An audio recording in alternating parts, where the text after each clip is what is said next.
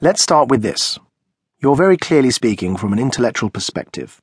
You're trying to approach this consistently. You're trying to approach this with an understanding of the challenges ahead, and you're trying to be sensitive and not harm my work. I appreciate all of that. But you also have to recognize that you're speaking from the luxury of living in, were probably born and raised in, a mature, secular, democratic society. It can sometimes be very hard to make a mental leap and put yourself into the mind of the average Pakistani. I know many Pakistani atheists who, alongside liberal Muslims, are trying to democratize their society from within Pakistan. You and I can have this discussion without fear, but for them, such open discussions can result in death. Of course, and I hear from many of these people. I'm well aware that millions of nominally Muslim freethinkers are in hiding out of necessity. This is one of the things I find so insufferable about the liberal backlash against critics of Islam, especially the pernicious meme Islamophobia by which anyone who thinks that Islam merits special concern at this moment in history is branded a bigot. What worries me is that so many moderate Muslims believe that Islamophobia is a bigger problem than literalist Islam is. They seem more outraged that someone like me would equate jihad with holy war than that millions of their co religionists do this and commit atrocities as a result. In recent days, the Islamic State has been burning prisoners alive in cages and decapitating people by the dozen and gleefully posting videos attesting to the enormity of their sadism online. Far from being their version of the My Lai massacre, these crimes against innocents represent what they unabashedly stand for. In fact, these ghastly videos have become a highly successful recruiting tool, inspiring jihadists from all over the world to travel to Syria and Iraq to join the cause. No doubt most Muslims are horrified by this. But the truth is that in the very week that the Islamic State was taking its barbarism to new heights, we saw a much larger outcry in the Muslim world over the killing of three college students in North Carolina, amid circumstances that made it very likely to have been an ordinary triple murder, as opposed to a hate crime indicating some wave of anti Muslim bigotry in the U.S. This skewing of priorities produces a grotesque combination of political sensitivity and moral callousness, wherein hate crimes against Muslims in the U.S which are tiny in number, often property related, and still dwarfed fivefold by similar offenses against Jews, appear to be of greater concern than the enslavement and obliteration of countless people throughout the Muslim world. As you say, even having a conversation like this is considered a killing offense in many circles. I hear from Muslims who are afraid to tell their own parents that they have lost their faith in God, for fear of being murdered by them.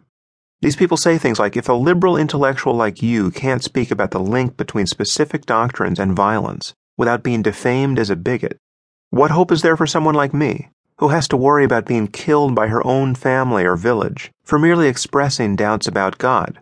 So, yes, I'm aware that one can't speak in Pakistan as I do here. This raises an intellectual point and a pragmatic point.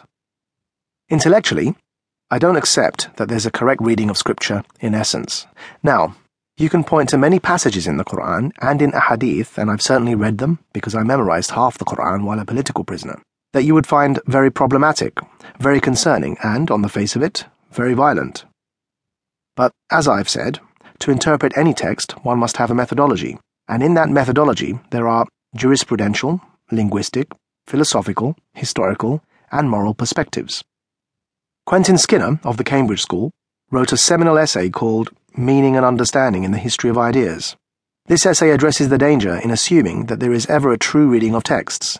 It asks the question Does any piece of writing speak for itself? Or do we impose certain values and judgments on that text when interpreting it?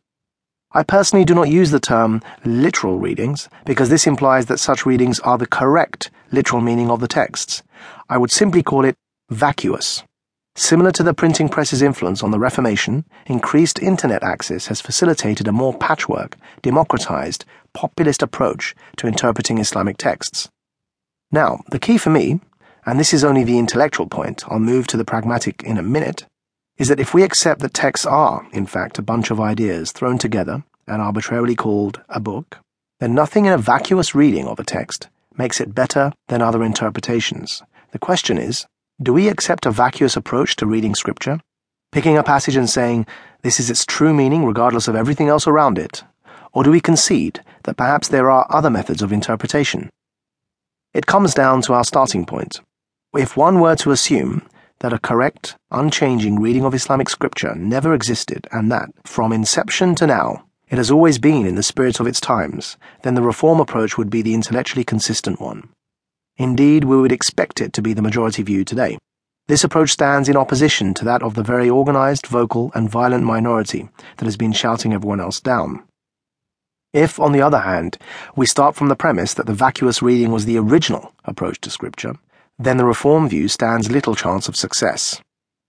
There may be no answer here. I don't think this question has been resolved when it comes to interpreting the US Constitution, or Shakespeare, or indeed any religious scripture. So, pragmatically speaking, what can be done? If somebody in Pakistan were to raise with me the issues you have raised, they could be killed. In such a stifling atmosphere, what is the solution? I don't want our listeners to think that all Muslim majority countries are the same. For instance, in the middle of Ramadan in 2014, Turkey witnessed a gay pride march. A sensible way forward would be to establish this idea that there is no correct reading of scripture. This is especially easy for Sunnis who represent 80% of the Muslims around the world, because they have no clergy. If a particular passage says, smite their necks, to conclude, despite all the passages that came before it and everything that comes after it, that this passage means smite their necks today, is to engage in a certain method of interpretation. If we could popularize the understanding that all conclusions from Scripture are but interpretations, then all variant readings of a holy book would become a matter of differing human perspectives. That would radically reduce the stakes and undermine the claim that the Islamists are in possession of God's words. What is said in Arabic and Islamic terminology is, this is nothing but your ijtihad. This is nothing but your interpretation of the texts as a whole.